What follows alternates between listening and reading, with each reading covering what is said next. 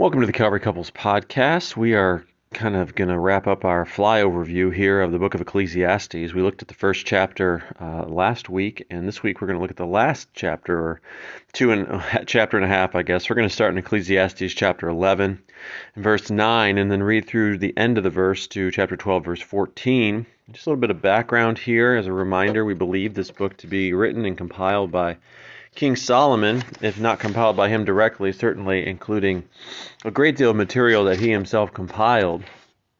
And after we've kind of walked through, if you read the book of Ecclesiastes for yourself, you know, after a few chapters or so, kind of just focusing on the meaningless of life apart from God, Solomon concludes this whole, um, I guess, winding, meandering uh, walk up the kind of a mountainside and reminds his readers that we do ultimately give an account to God for how we live. And that is the, really the best way that we can reverence God and live according to His commands. Uh, that's that's the goal here. So as we get to Ecclesiastes 11 and verse 9, we have to live life keeping in mind that there will be a judgment and accountability, and that's not just for Christians. Uh, we understand that that's for all people. We'll give an account of their lives.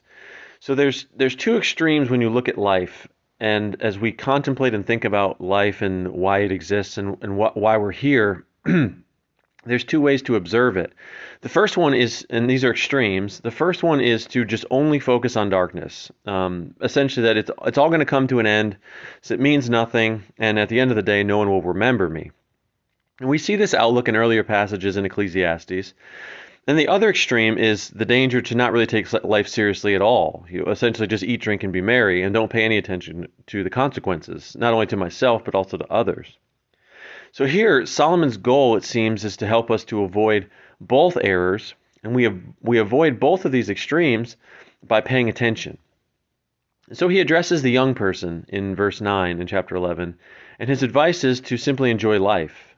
What does he mean by enjoy life? Well, to live with a full and a happy heart, but remembering that we will give an account to God for the way that we live.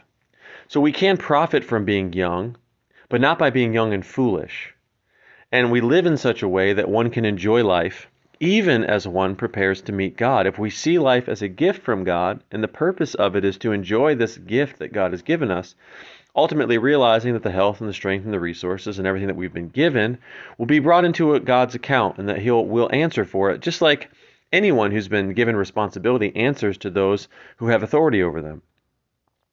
And, and the truth is that um, this doesn't really uh, hinder our creativity as we live. In fact, creativity really requires boundaries. It, it, requires constraints. If you think about the artists, they have choices to make when they're going to enter into the creative process. One who's going to carve wood has to decide what is he going to make it look like. One who paints has to decide what they're going to create. One who makes food or decorates cakes or whatnot has to decide how am I going to create these things within what boundaries and what choices am I going to decide on. And that's really part of the business of the creative process. Unlimited choice doesn't really, uh, it's almost overwhelming in the sense when it comes to creativity. There needs to be a system, a process, and a decision on what we're going to do.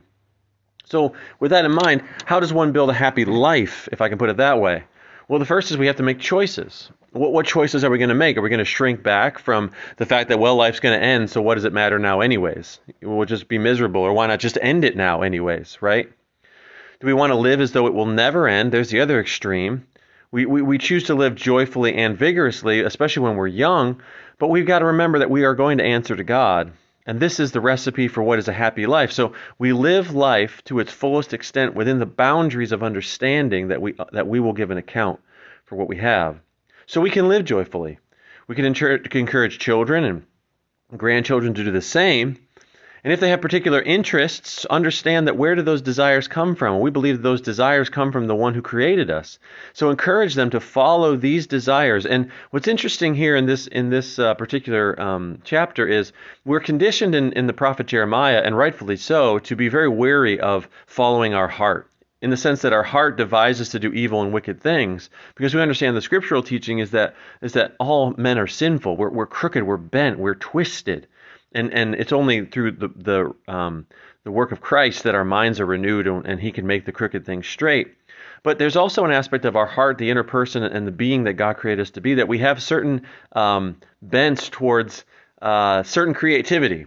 Uh, some people enjoy creativity in certain areas and others, and that's the wiring that God created us. So, as we observe these natural talents and um, gifts in our children, we ought to encourage them to follow after these and enjoy it, realizing that they'll give answer to God for the gifts and talents and, and things that they desire.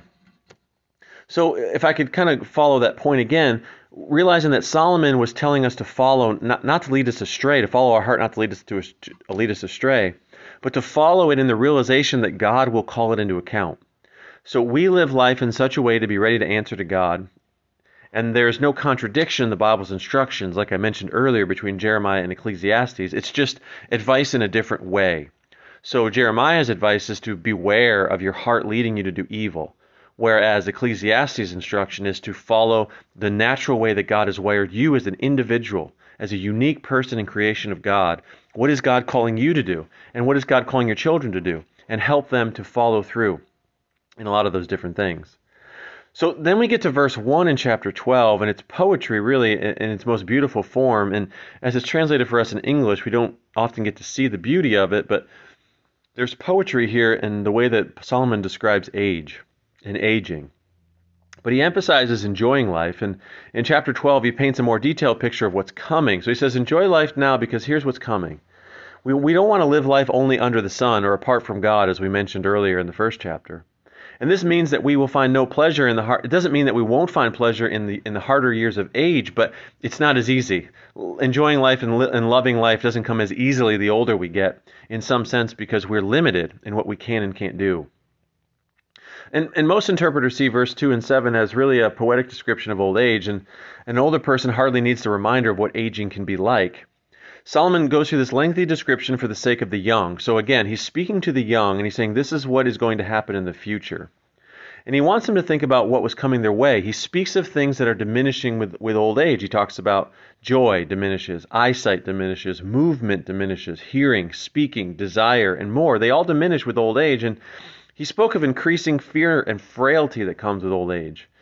And he closes with the image of an abandoned well. The cord snapped, the bowl or the bucket was broken, the pitcher is pouring water into the other vessels that has shattered, and the wheel or the pulley to pull up the water is broken. Essentially, it's it's the final um, climax of life is over. So in verse 8, he gives us uh, Solomon's final repetition of the refrain. He repeats through the book Apart from God, it's all meaningless. And if one does not die tragically young, one dies pitifully old, and that's life under the sun. And I'm grateful, and we'll move on here in a minute, but that is not how Ecclesiastes ends. There is more to look forward to, because if that is how life ends, and that is how life ends apart from God, you follow two paths. You're either going to be one of those people in the newspaper that's written about that died tragically young, or you're going to be one of those people in the obituary section who dies pitifully old. One people pay more attention to, the other one people don't pay very much attention to. But if this is all there is, then that's life under the sun. So Solomon's advice is to give thought and attention to God while we are young, worshiping and serving Him. And the time will come when our abilities and faculties will diminish, when we will not be able to do for God and for others what we once did. In fact, the day will come when our life becomes very difficult, if God, by His providence, sees fit to have us live that way. Remembering God while we can still remember anything and praise God while we can still raise a voice in praise. So we listen to God and others while we can still hear anything at all, and do something for God and others while we still can. And the translation here in, I'm just going to kind of dive in a little deeper here. The translation in uh, verse 1 chapter 12 speaks of evil days. And it's not to confuse us with the idea of moral evil, but it's just the curse that came from Genesis chapter 3 that's eventually going to claim all of us. As Adam sinned, death passed upon all men because all men are sinners, the scripture tells us. So verse 2 through 7 are worth examining. So let's look at a little bit of these um, metaphors that, that uh, these similes that Solomon uses in some of this, this poetry that we read from chapter 12, verse 2 through 7. He says, Life in Israel follows well defined weather patterns, and the spring clouds would come and go, but autumn and especially winter clouds tended to set in and hang around. So as we age, it seems that the aches and pains and various ailments tend to stay for longer than they used to. So there's some of the illustration in verse 2. In verse 3, the knees and the hips and the legs become frailer, leading to these precarious shaking walking. Also, he talks about grinders. Teeth can grind as well, but they are they can't grind very well when they're missing. And eyesight also dims. Even cataract surgery isn't a cure for failing eyes. Then we get to verse 4, our hearing weakens and gradually shutting us up into this what this term of this house of silence. The sound of things, they, they are kind of faintly, are, the teeth are gone, the speech suffers, and most, most believe that the rising up of the sound of the birds indicates how the old can easily be startled. In spite of bad hearing, some see a waking up at first light when the birds begin to sing, and you can interpret that either way. Then when you get to verse 5, with aging, people tend to be more risk averse. Talks about the fear. It often shows in their driving or their hesitation to do things like climbing, for instance. The almond tree that's referenced here is in full bloom, and when it's in full bloom, it appears to be this bright white, fluffy ball. And obviously, this is a reference to gray or white hair. Talks about the grasshopper that drags itself along in cold weather, which reminds us of the painful moving of stiffness of joints that happen as we get old. Even desire, and some translate this as the caperberry, which was known in ancient times, and refers to sexual desire. That the caperberry was often a popular sexual stimulant in ancient times. But even in this case, even the stimulants fail. The eternal home in this case may be no more than the grave, considering the rest of the passage, but we can't rule out a truly eternal home with or without God. And then obviously mourners that are referenced in verse 5 refer to this funeral procession that happens when someone passes away. So in verse 6, this is the final breakdown of the living human organism. Some, some scholars decipher the silver cord as the spinal cord connecting the brain to the body. They'll usually think of the golden bowl as like a skull containing the brain. And others see a silver cord just holding a golden bowl at a well. In either case, the result is the same that the body breaks down and dies. It's, it's, the, it's the complete destruction of the body. And in verse 7, our body begins its descent back to the dust, and our spirit meets its creator. So we don't want to scare children or grandchildren when they encounter old people, but what we need to be mindful of when we're reading these verses is to let us instead help them and be more understanding of those who have diminished capacities. And as a Christian, it's part of the, the, the Christian ethic is that we have respect for the elderly. It is a good thing. We respect for all people, but we especially need to care for those who are unable to care for themselves. So as we walk away from this first half of this lesson here, we, we need to remind ourselves to keep about accountability to God and the coming judgment in mind as we make daily decisions. And why is it important to be aware of the coming judgment? Although not the highest motivation, the threat of punishment does help us stay on track, but it also motivates us to warn others. And what choices and actions can demonstrate that we have accountability to God in mind? Well, we, we put all things into subjection to Him who is Christ, who has given us all things, and we, we keep God in mind in every decision that we make, not just quote unquote spiritual decisions, but understanding that the Christian life is a mix of the sacred and secular woven together in the person that God has created us to be, and we put all those things in subjection to Christ. And why is it better for people to come to Christ and live for Him earlier in life rather than later? Well, we can just, quite frankly, simply put, do more for God's kingdom. We have more time, we have more energy, we have more talent and, and, this and this allows us to avoid some of the consequences of sin that we often experience at early points in life.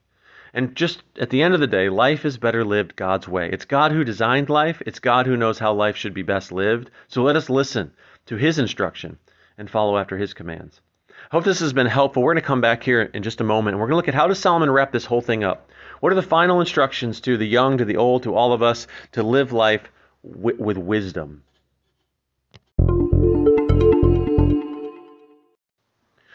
Welcome back. We're going to finish up this last um, portion of Ecclesiastes, chapter 12. We're going to look at verse 9 through 14. We just kind of walk through Solomon's advice to the young, and he gives this poetic description of what they are going to experience as they get older. Then he kind of wraps it up here in verse 9, and really the last few verses tie up what I would say are loose ends. And we find out more about Solomon. It's almost like a change in scene here, where the, the, the story concludes, and then all of a sudden the narrator comes in. And he says to us, And moreover, because the preacher was wise, he still taught the people knowledge, and they gave good heed and sought out and set in order many proverbs. So here we see Solomon, the teacher or the preacher, and he doesn't hoard wisdom just for himself. What he does is he shares wisdom, and he works at discovering and organizing proverbs in, in a clear way that, that we can understand. He wasn't just content to collect them, he puts effort into finding the best way to express wisdom. And as a result, verses 9 and 10 tell us that what he had to say was trustworthy. And then verse 11 and the first part of verse 12 tell us some important things about the words of the wise. It says, The words of the wise are as goads, they poke, and as nails that fasten the master of assemblies, which are given from one shepherd. So as we look here, we see that the this is the core of all the wisdom literature of the Bible. And when we use the term, we're talking about the Proverbs and the Psalms and the Ecclesiastes and even Song of Solomon. And there's other wisdom sayings that are found elsewhere in the Bible, but that's usually what we mean when we talk about wisdom literature. And what's the point of wisdom wisdom literature? Well, the words work primarily in two ways. First, they're like goads, as referenced in verse 11, the sharply pointed sticks that are used to get the ox to keep moving or moving in the right direction. See, words of wisdom spur us into action, to do the right thing or to move in the right direction. Then, secondly, they're like embedded nails. Where goads produce movement, nails produce stability. Some things just simply don't need to move. They need, actually need to be fastened down. And words of wisdom help to nail things down, keeping us from just wandering off on our own way apart from God. Remember, apart from God is, is the ultimate definition of vanity and meaninglessness. So we need to keep ourselves nailed and fastened to God and His Word and His instruction. So to summarize, words of wisdom serve to move what needs get, to get moving and to settle down what needs to stay settled. God is not against books or literature, as we read in uh, verse 12 and 13, where there's nothing else to be written, the, the writer says here. But the Bible, after all, is the conclusion of all books. It seems clear that we have multiplied words and books after books and volumes after volumes are written, and sometimes it just makes us weary with the overwhelming tsunami of literature that comes our way. But we understand that the thoughtful person doesn't just wade through all that literature and the hardcover and the paperback books and the newspapers and the magazines and everything else that we find um, on the online world. But there may be much to be written still, but nothing else to be heard. Look at verse 13. Let us hear the conclusion of the whole matter. What else is there need to be heard? Through what lens do we view everything else that's written? Because we're not waiting for any new discovery in art, science, or economics or politics that will invalidate what we read here in verse 13. There's one central duty for every human being, believer, unbeliever, every one of us. There's one central duty that God will have the last word and his judgment and evaluation will prevail. And he's not going to easily ignore our attempts to excuse what is wrong or to condemn what is right in verse 14. We can do no better than to live the life that he has set before us, to fear him, to keep his commandments, and to await his final word. Sometimes you and I just need to stop talking. We need to listen. And we need to understand that it's God who's going to have the final word. We need to stop making excuses for why we do things the way we do or why we don't think, do things the way we do when we know the truth of God's word instructs us to do it His way. Because He's not going to listen to our pitiful attempts to explain ourselves away when we knew all the while exactly what we should be doing. So, what is the whole duty of man? Well, Solomon speaks here of universal obligation. Language, culture, historical era, political system, they don't matter. They matter in the sense of day to day life and living, but when we reach the final conclusion and our final breath is given, and in every time and every place, our responsibility is to do what? Fear God. Keep His commandments is the all encompassing duty of every person. And note carefully, however, that Solomon's reference to God's judgment over every deed does not mean salvation by works. That's not really the intention here. We can't earn salvation by doing good works. We find that opened up for us elsewhere in the scripture. As believers, we understand it's Christ's work that saves us, and we will, however, give an account for the way we live. So, as a believer, we view the judgment entirely differently. I read verse 14 completely differently than I used to. Because when I know that I stand before God and that all these things that I have done are brought into subjection, and I give accountability to God for them, I understand that when I stand before Christ and when I stand before God, I have the record of Jesus Christ on me. His righteousness is my righteousness. So, what does that mean for me?